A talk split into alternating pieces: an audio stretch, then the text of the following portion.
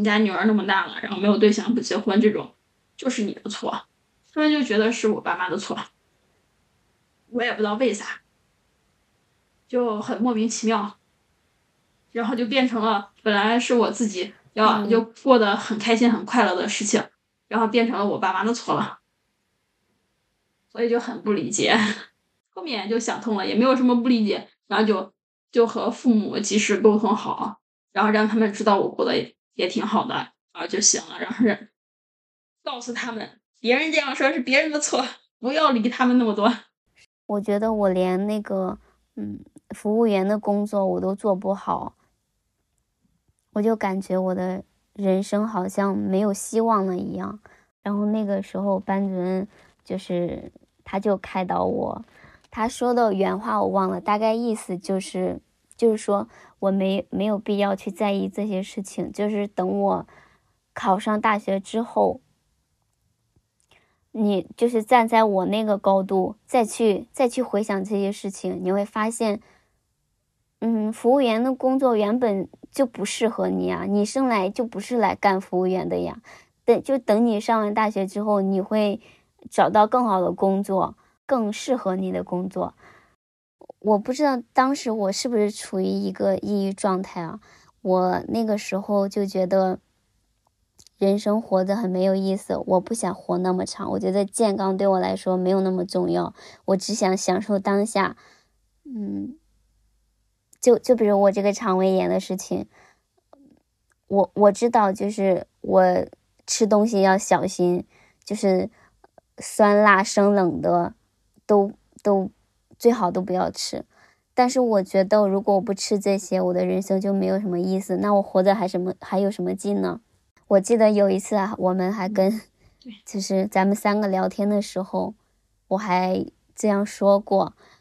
嗯，反正当时你们俩都挺沉默的，也不知道怎么回我。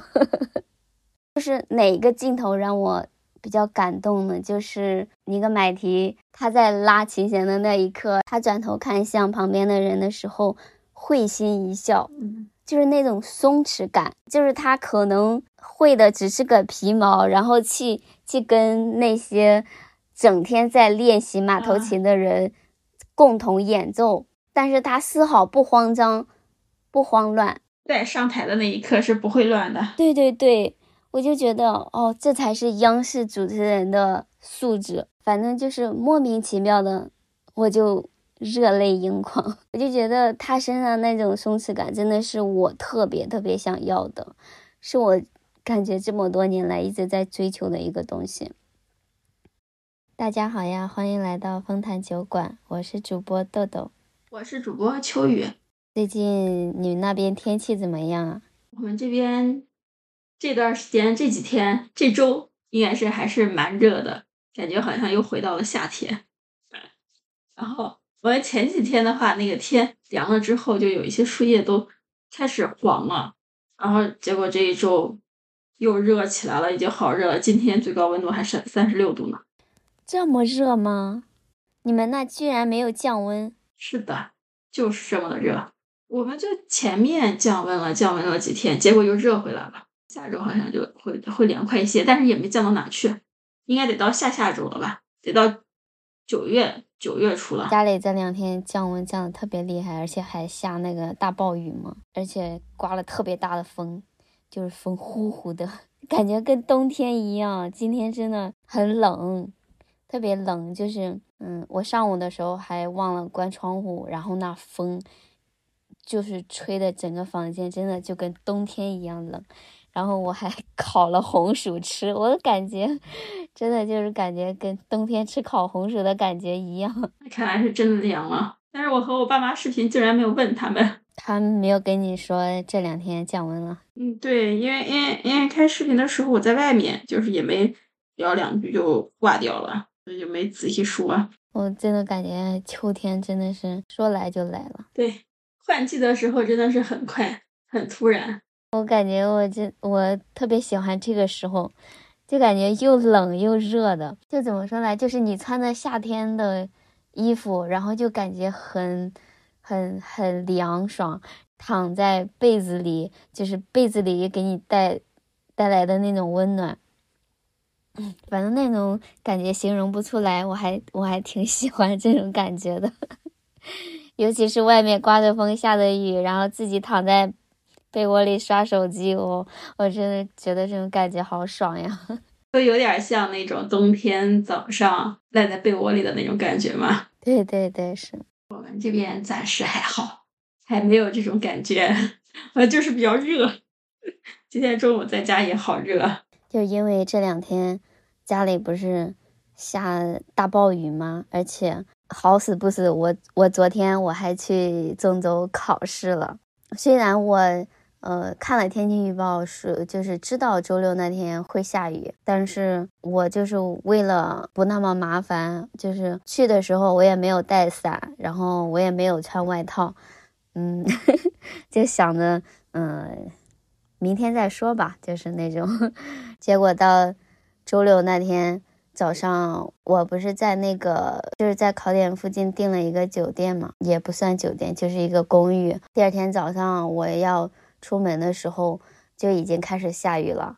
然后我也没有带伞嘛，就是就是在那个公寓旁边的超市买了把伞。买了之后，我一出门一打开，它就坏了。我真的是。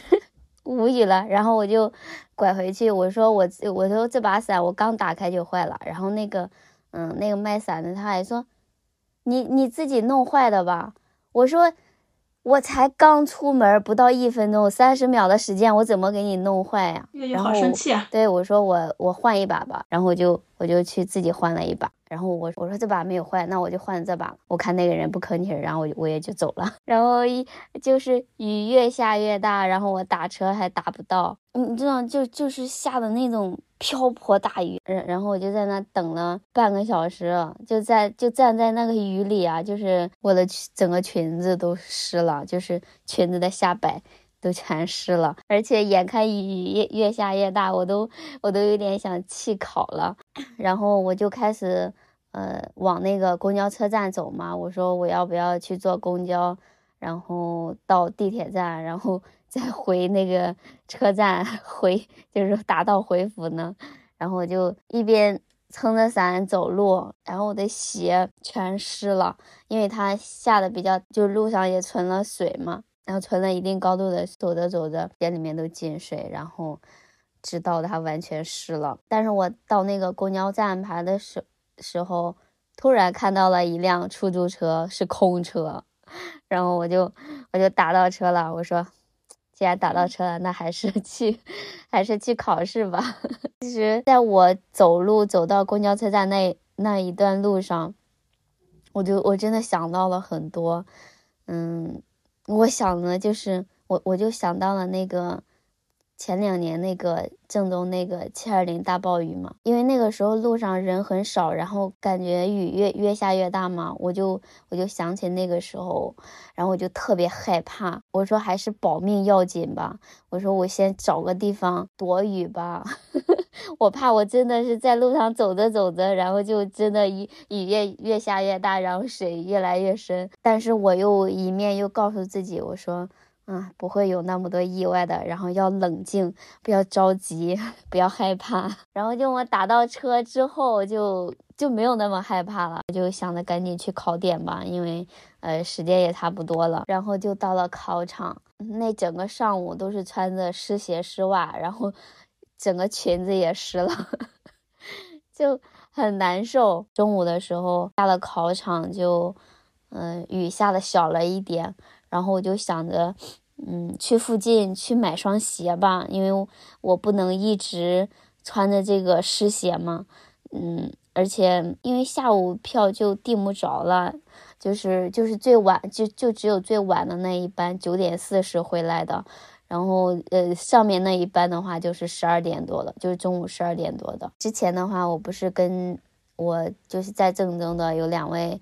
呃，朋友，然后就跟他们约了一下，说如果 那天不下雨的话，我们可以一起吃个饭。就是想着，就是那么晚才回去，我要是穿穿一天湿鞋的话，会不会就会不会感冒啊什么的？然后我就想着去去买双鞋吧，就是去了附近的一个商场，但是我到那一逛，我发现真的全都是那种名牌店，然后我也买不起。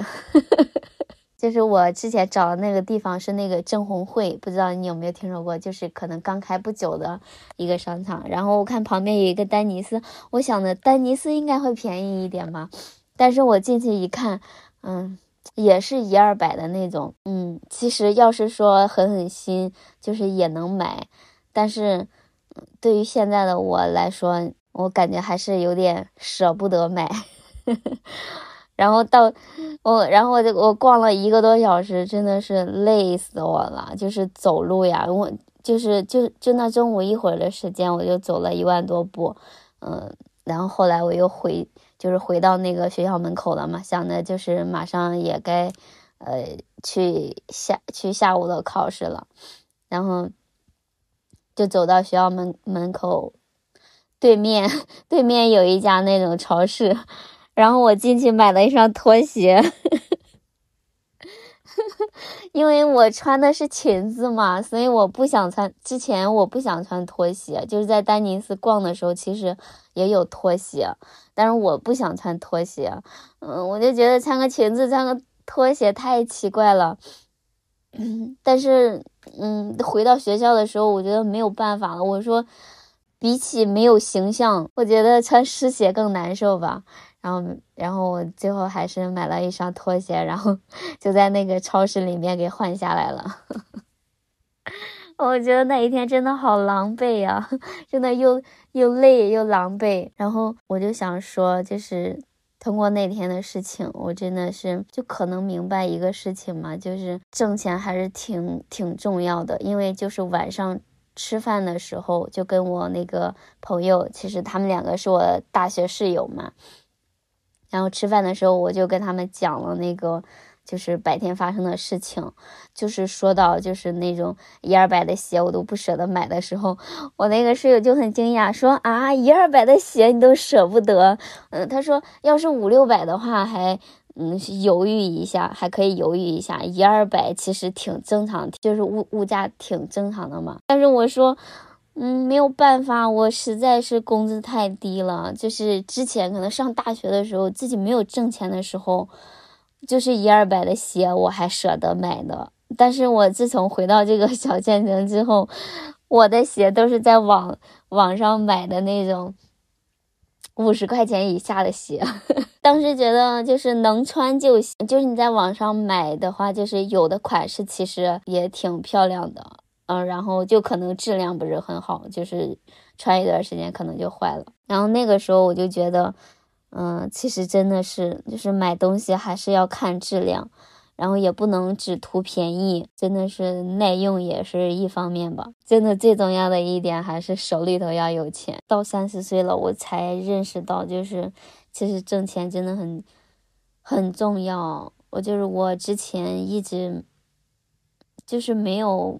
太把就是挣钱这个事情放在心上，我就觉得，嗯，钱够花就好，就是也没必要就是什么都要买最好的，能用就行。但是就是通过昨天的事情，觉得还是还是需要有一有一些有质感的东西的，经济基础还是很重要。对对。然后说到这个上面的话，那我也有一个就是关于。这个的，但可能就是相对来说是一件大事了，比较重要的事了。就是也是因为我也马上就三十岁了嘛，然后也是想给自己买个房子，有一个住的地方，找个安身之所嘛。然后也算是这两天去看了一下房子，最后的总结也是说，嗯，哪哪个房子都很好，就是差钱儿。根据自己的经济条件，你可供选择的就只有那么多了，真的是会限制到，所以这个还是蛮重要的，真的是要努力的挣钱。真的看一套爱一套，感觉什么房子都挺好的，真的就是最重要的因素还是到落在了那个经济条件上，就看你能拿出来多少钱了去买房子。这两天看的都是那种现房或者期房。呃，前期也有考虑过，说是二手房，嗯，但我可能更偏向于还是说自己给它装成自己喜欢的样子吧，啊，然后二手房的话，你真的是要看自己能不能碰到好的嘛，嗯，能不能碰到自己喜欢的，后面装修的话也是问题，如果是就是自己不喜欢的话，因为这个的话就属于我自己的房子了，我肯定是想让它所有的都是自己喜欢的样子，不为别人就为自己。嗯，大小的话可能就是两室这种，然后或者是小三室，因为父母可能会来嘛，他们要住。主要是这边的话，两室的房子也会少一些，大部分都是三室的。然后三室的话，相对来说好一点是，它是小三室，可能面积没那么大，然后整体算下来的话也还可以。呃，但是肯定是会比两室的贵，所以还是考。会考虑面积稍微小一点的，整体的话都还行。我们也有去看，就是房子小区规划的都很好的，但它真的很贵，嗯，真的很舒服，会给人的感觉，嗯，所以一切感觉都是经济条件在限制着。其实我也一直想要，我真的是。我做梦都想有套自己的房子，嗯，就是哪怕在我们这个小县城有一套，我我觉得哪怕就是小两室的或者是一室的，就是够我自己住的就行。在我二十五岁的时候，我感觉那个时候我特别乐观，我就觉得我的未来充满无限可能，或者是我觉得我真的是未来可期的那种。我觉得我三十岁，我怎么着我也能挣一个。房子的首付吧，就是在小县城就可以，嗯，然后我那个时候就跟我那个朋友打赌嘛，说我三十岁之前如果，嗯，没有在小县城买一套房子的话，我就给他五百块钱，而且那个时候他还说，如果你买不到的话，如果你找个男朋友的话，就是他他能替你付的话也可以。我说不行，一定要我自己挣的钱才行。我还有五年时间呢，我怎么可能挣不到一个首付的钱呢？我真的是盲目自信、盲目乐观。现在三十岁了，天呐，别说房子，我连存款都没有。我现在对买房这个事情已经不抱任何希望了，我就觉得过一天算一天吧，就是好好享受当下的生活吧。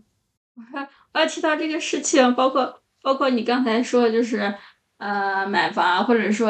自己买房，或者说有有那个对象呀，或者结婚之后买房之类的，然后就不得不提，就是说，到到三十岁，然后就是现在你周围面对的压力，就是找对象呀，或者是结婚这种，和你之前你自己的看法和你之前有什么区别？啊，你是说找对象这件事情是吧？对，就是主要是面对。周围的压力，因为我们的话，其实前期的节目我们应该应该也就说了自己大概的一些观点，但是可能我们自己心态上会有变化，就是面对外界压力，亲戚朋友的压力也好，或者是同事什么的，就是稍微周边啊，在社会一点的人物的这种压力的话，看法肯定会多少会不一样。其实我觉得，其实咱们，我觉得咱们两个还好，因为。嗯，你是相对来说父母比较开明一点，就是他不会干涉你太多。我是我这边也没有人干涉。嗯，我觉得我不用太在意别人的眼光吧。就是反正对这个，就是家里虽然说有一些人会对你说一些事情，但是我觉得他们无关紧要啊，他。他们对我又又构不成什么影响，就是他们可能也只是客气一下，然后就是随便说一下，他也并不是真正的关心你啊，或者是怎么样，嗯，所以我觉得还好，就是对于应对外界的眼光啊、外界的压力来说，我我这边是还好的，我没有什么压力，我就只考虑自己就行。可能我觉得我这三十岁一直都是这样的，我就嗯。就虽然我我的生活过得不是特别好，不是特别如意，或者说没有达到我想要的那种，但是有一点，嗯，我是觉得我相对来说是比别人好的一点，就是我一直是按按照自己的意愿在生活嘛，我一直是比较自由的。我就是不不会为家庭，不会为家人所束缚。其实，其实我我我前面的话是我感觉我现在的话多少还是会有一点变化的，但是不是说会妥协，而是变得会更坚持自己。然后前期的话，我可能会就是嗯，如果周边人说多的话，我可能会多少会怀疑自己一些，然后我可能会去呃。就是也不能说是防父母啊，其实也还是为了自己嘛去考虑，然后或者说就是看父母的角度呀，然后还有同事啊，因为我这边的话就是同事会多一些嘛，然后因为还是会说到就你聊天或者干什么，还是会说到这些事情的嘛，然后会想，反正现在的话，我可能会更愿意为自己去。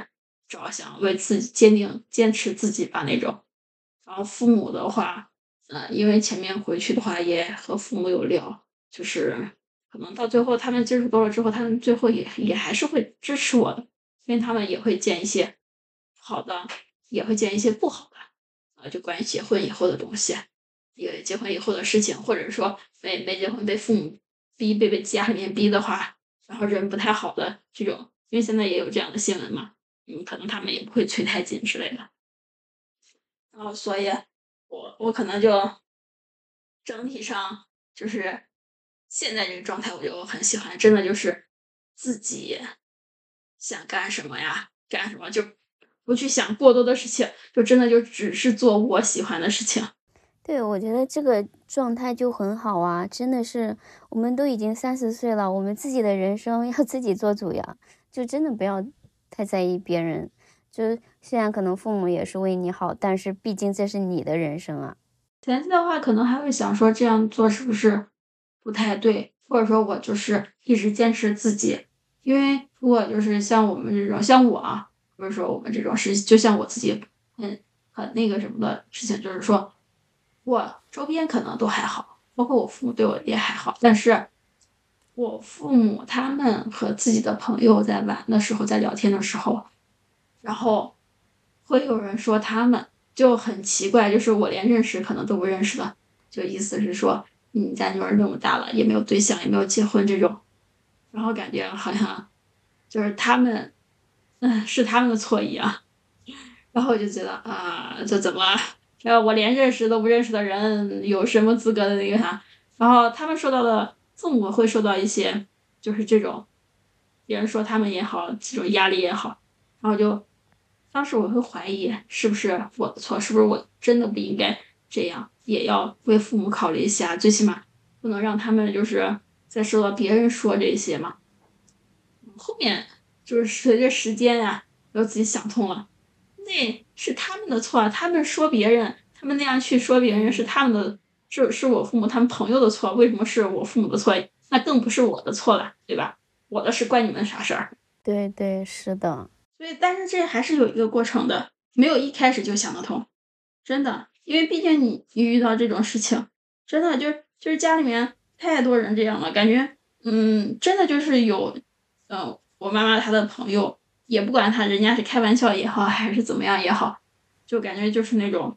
就你家女儿那么大了，然后没有对象不结婚，这种就是你的错，他们就觉得是我爸妈的错，我也不知道为啥，就很莫名其妙，然后就变成了本来是我自己要就过得很开心很快乐的事情，然后变成了我爸妈的错了，所以就很不理解，后面就想通了，也没有什么不理解，然后就就和父母及时沟通好，然后让他们知道我过得。也挺好的啊就行了，然后是告诉他们，别人这样说是别人的错，不要理他们那么多。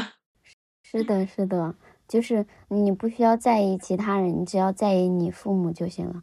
然后你就要，就是你多做你父母的思想工作，让他们不要去在意这些。对，就可能忘了说了，就是我们今天的主题是想聊一聊，就是那一些我们三十岁才明白的一些事情嘛。就是我为什么想聊这个话题呢？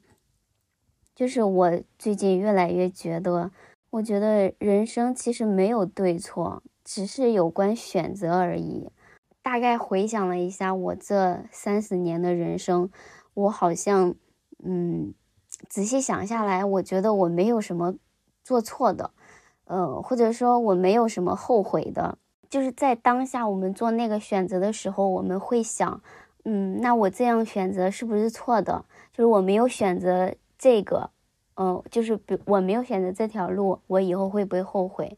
我以后会不会觉得我现在选择是错的？但是现在我就是慢慢觉得，其实我做的那些选择，其实都没有错，它只是一个选择而已。就是我前两天还跟我妹就讲那个事情，就是就是前两天就是我跟我妹出去玩嘛，然后就是路过那个就咱们那边那个汉唐街，那不是那个有很多家饭店嘛。然后我不是高中毕业的时候，就是高考结束之后，我就是在那条街上的一家火锅店，就是打呃打工嘛。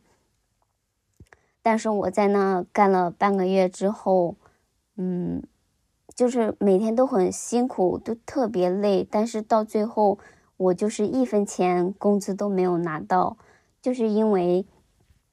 嗯，我我当时不是就是第一年参加高考，然后没有考上，成绩下来之后就，嗯，那个时候就一直也不知道怎么办，就是不知道要要去打工还是说要去上个大专，就是在那个时候，就是咱们班班主任不是说让我去复读嘛，然后我就被他说服，然后就去复读了。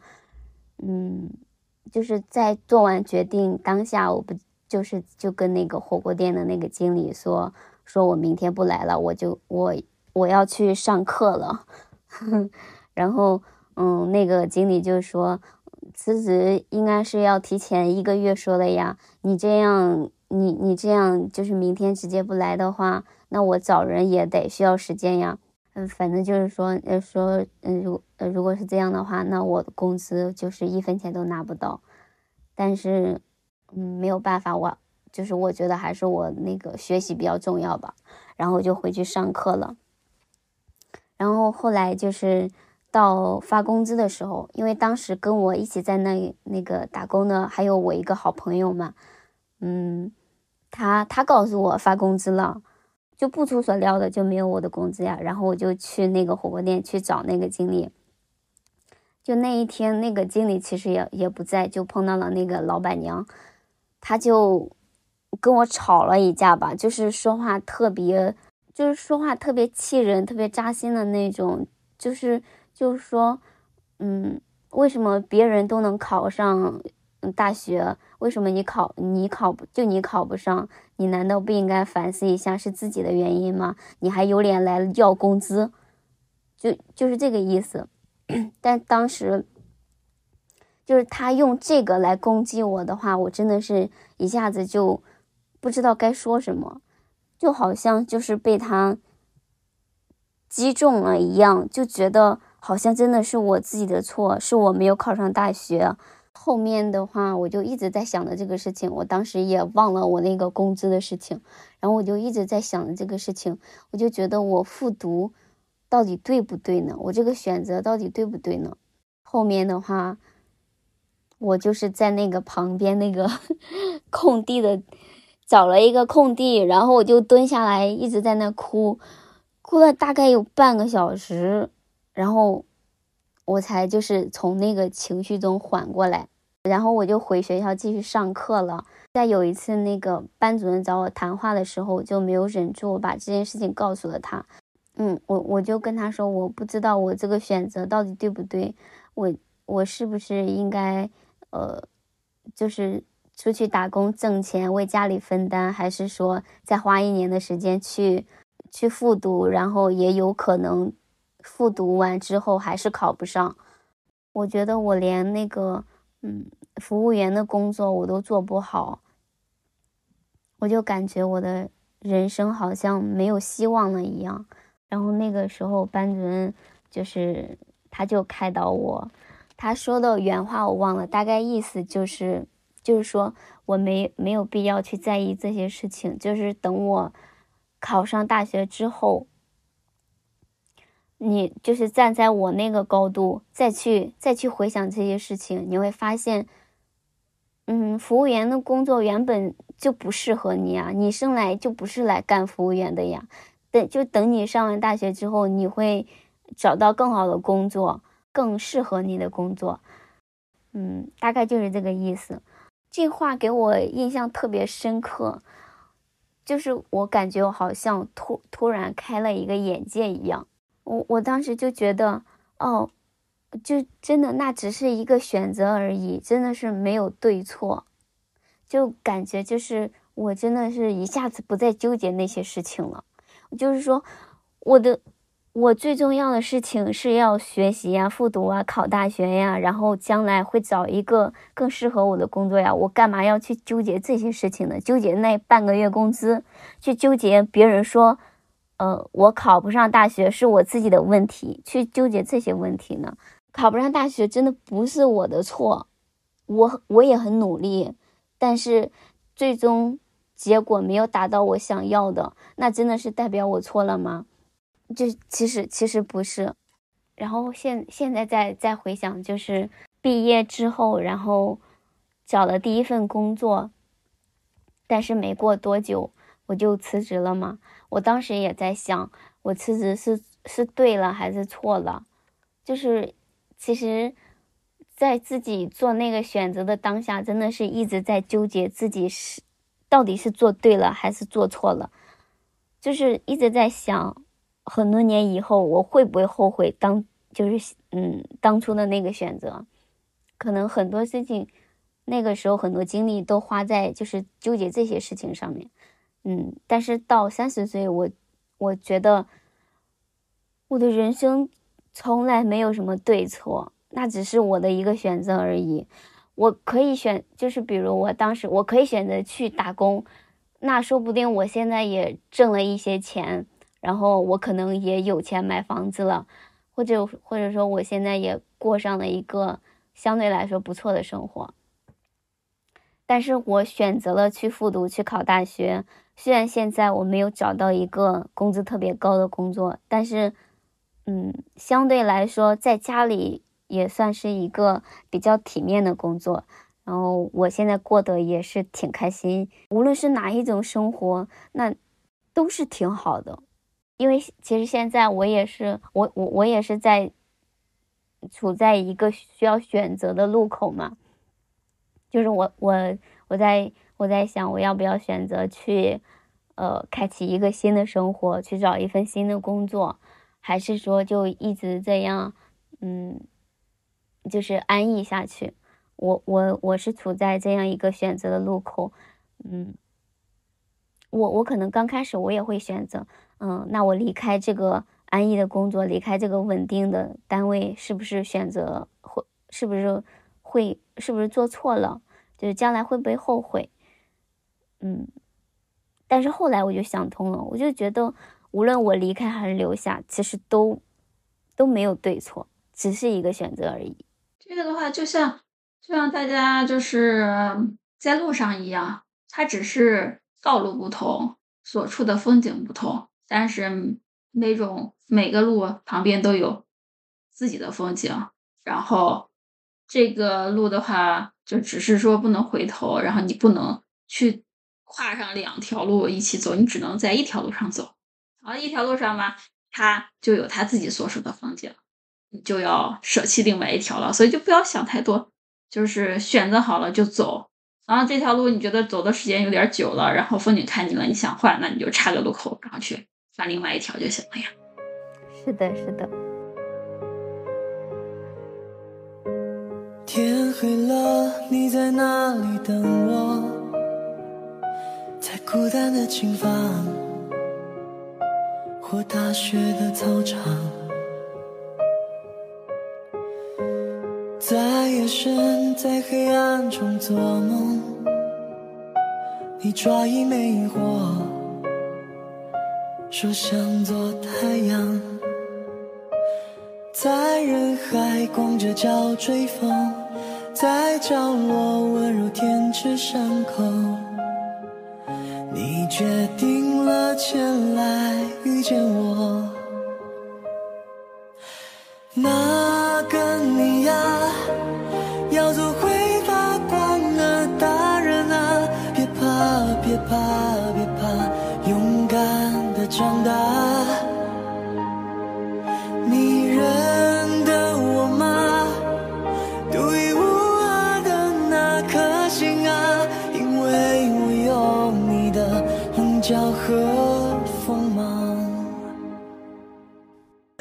随着慢慢成长成熟什么的话，应该就是自己独立思考的，不管不能说机会，就自己独立思考的时间会多一些。就看待看到一个事情，可能就是不会说是跟着大家呀，或者是跟着任何一方，然后你就去直接去看待它，不可能是。现在的话，应该更多的话会也会自己去思考一些吧，多方面一些。其实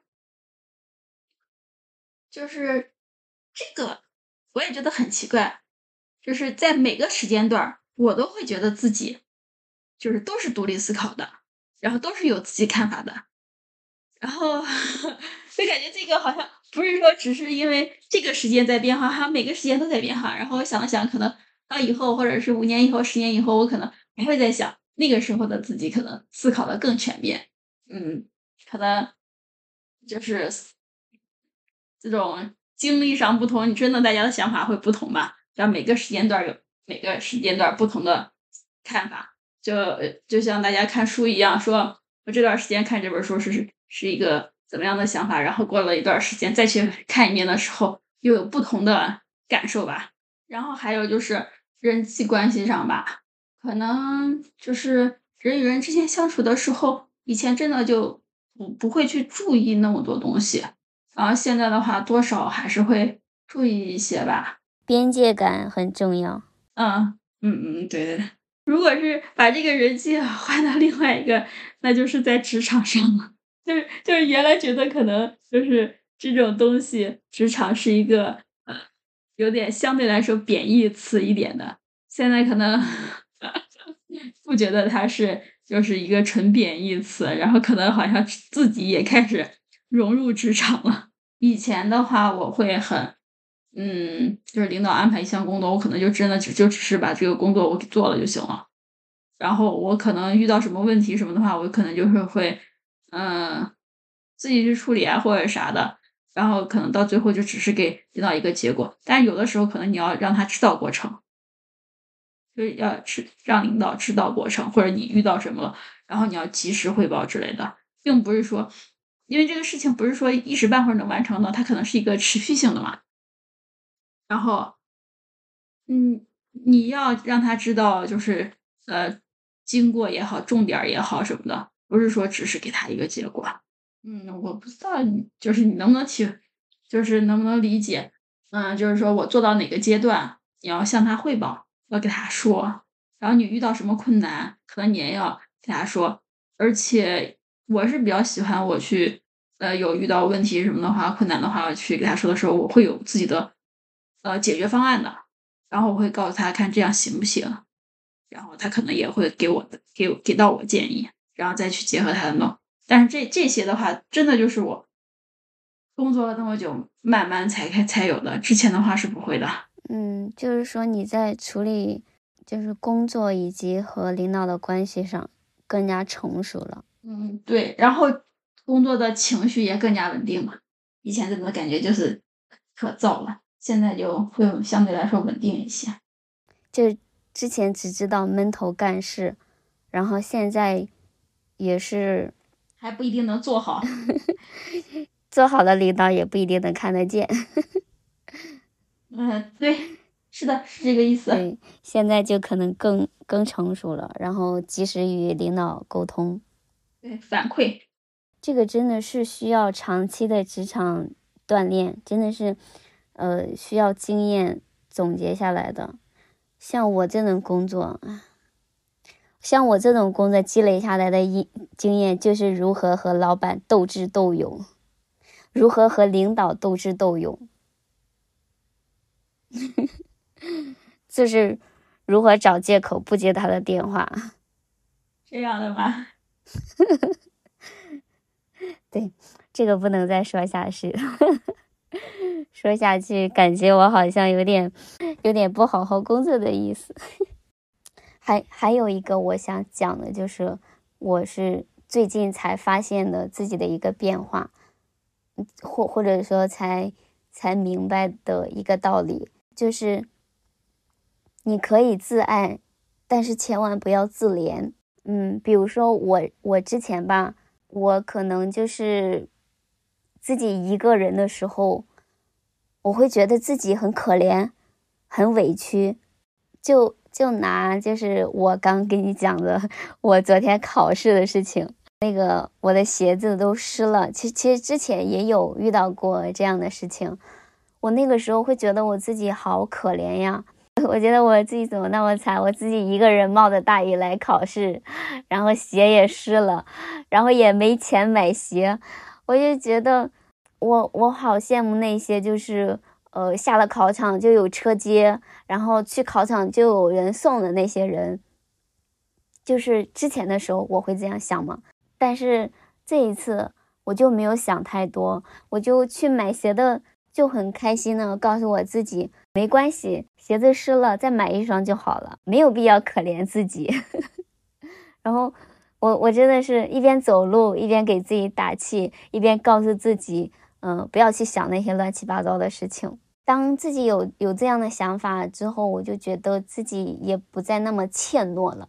就可能之前遇到呃这些事情的时候，我会觉得很自卑、很尴尬，嗯，很不好意思。但是现在我就觉得大大方方的就好，就是鞋子湿了就可可以再买，可以再买新的，可以换。然后你买不起的话没关系，那就买一双拖鞋嘛。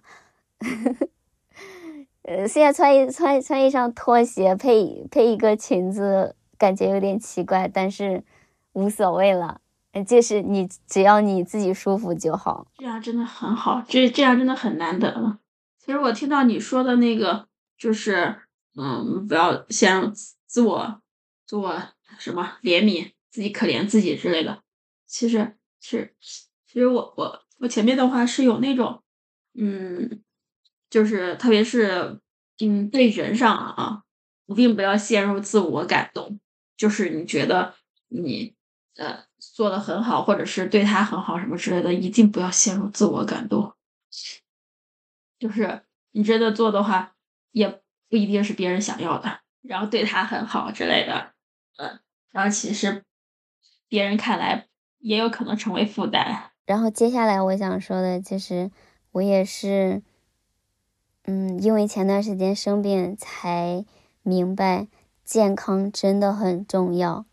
嗯，就是因为之前我不知道当时我是不是处于一个抑郁状态啊，我那个时候就觉得人生活得很没有意思，我不想活那么长，我觉得健康对我来说没有那么重要，我只想享受当下。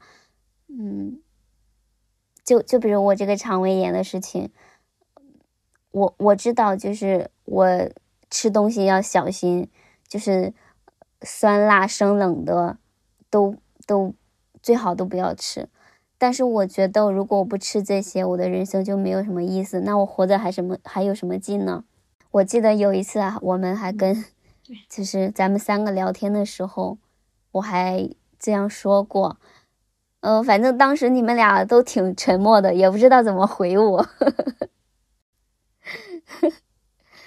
然后我我我我现在在看，在回想当时那个对话，我就觉得我那个时候的我真的是太傻了，因为健康真的很重要，它真的会影响你每时每刻的感受。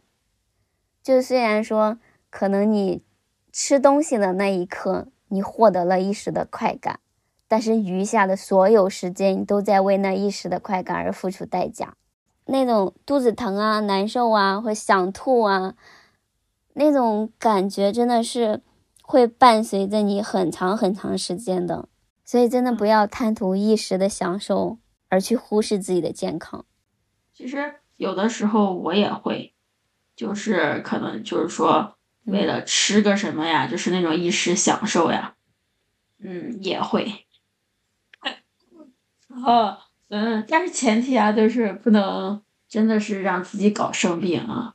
要说只是普通的，嗯，拉个肚子啊什么的话，就就还行。但是那种影响到健康的话，是万万不行的。身体才是根本嘛。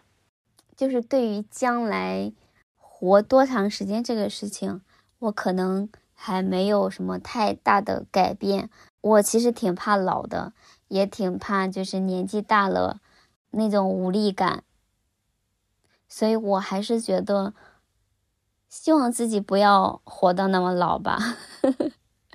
但是我我，但是我现在希望的是，在我活着的这些年里，我能够健康、舒服、快乐的活下去。我我我得保证，在我活着的时候，在我想活着的时候，我我能够正常的享受我想 享受的事情。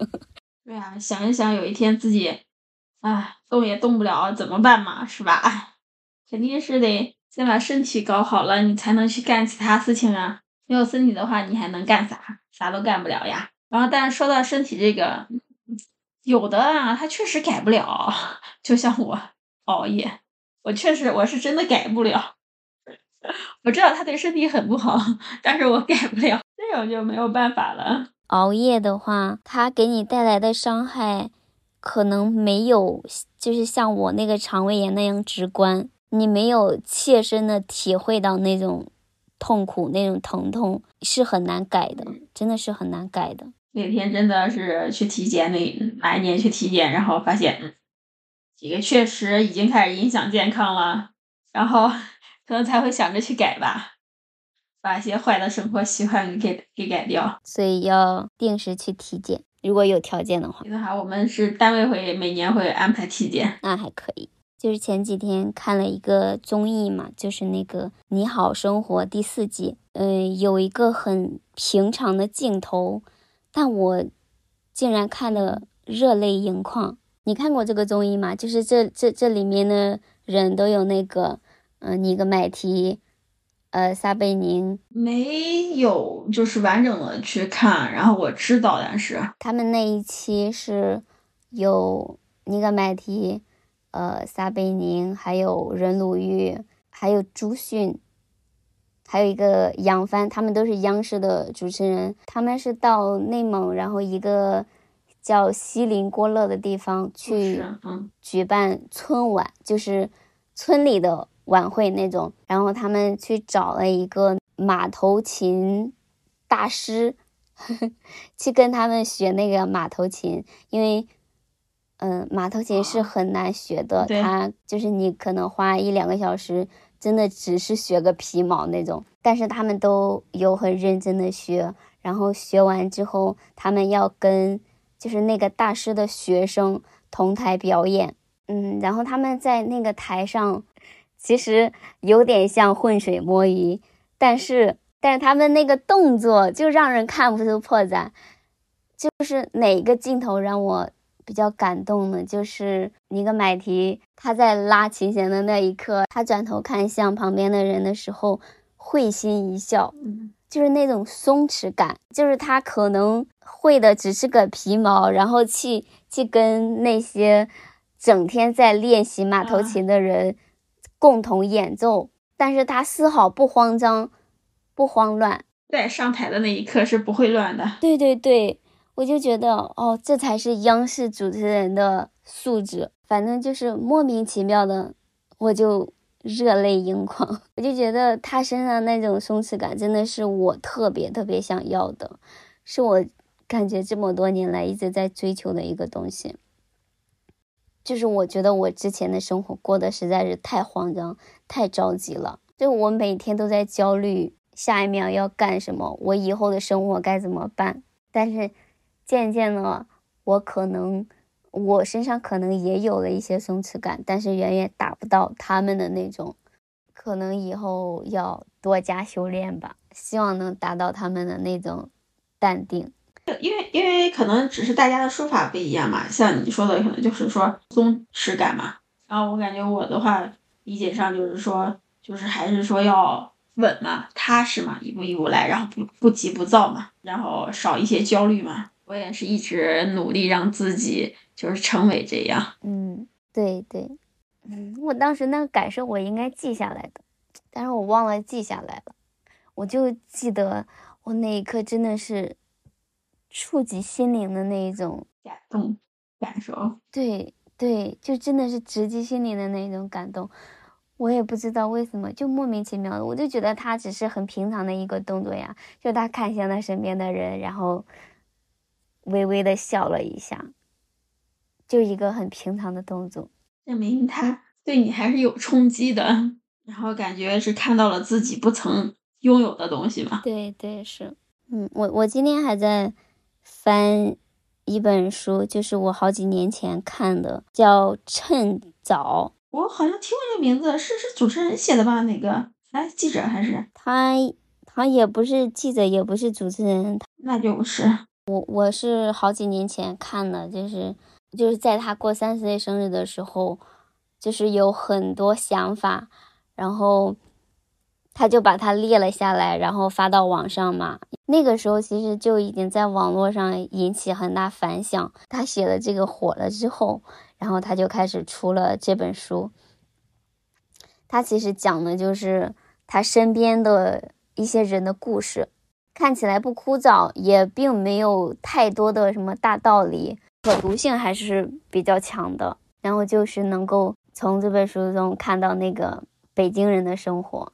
我我我今天就是因为想讲这个话题，我又想起来这本书，我还又翻起来看了一点点。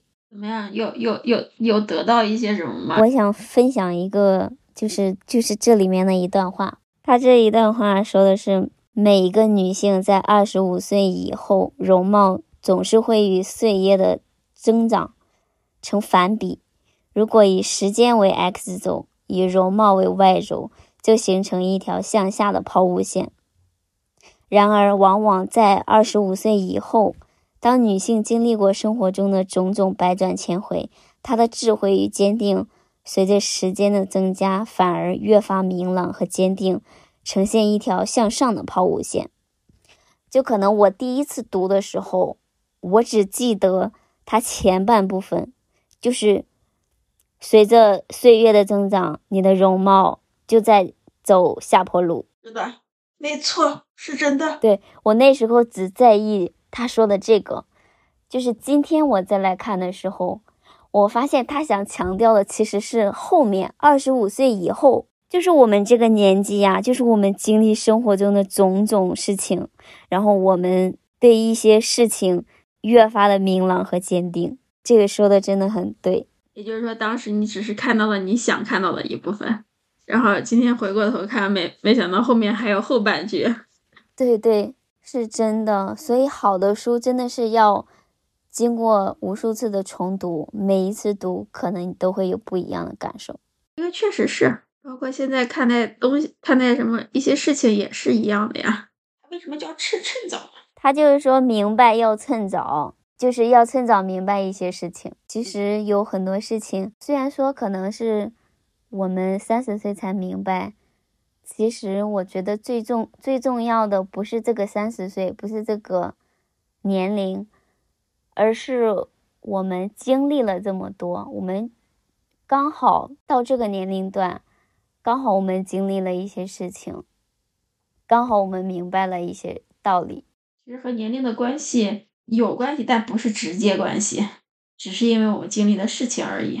你你经历事情也是要看时间的嘛，其实就是我周六去参加那个事业单位的考试嘛，就是那个公鸡是有一篇大作文的，然后呃，他的大作文题目就是如何打破职场中的三十五岁门槛，刚好也是在说年龄，然后我们今天聊的也也是跟年龄有关的。我我还记得我那个作文的标题就是说。打破人为门槛，做自己人生的主人。我觉得年龄年龄限制这个真的是人为设置的一个门槛，不需要太在意。就自己的人生自己做主。说的好好呀，好喜欢你写的题目呀，希望考官能给我一个比较好一点的分数。觉得会的。那今天我们的节目就聊到这里吧。下次见。好的，那就拜拜了。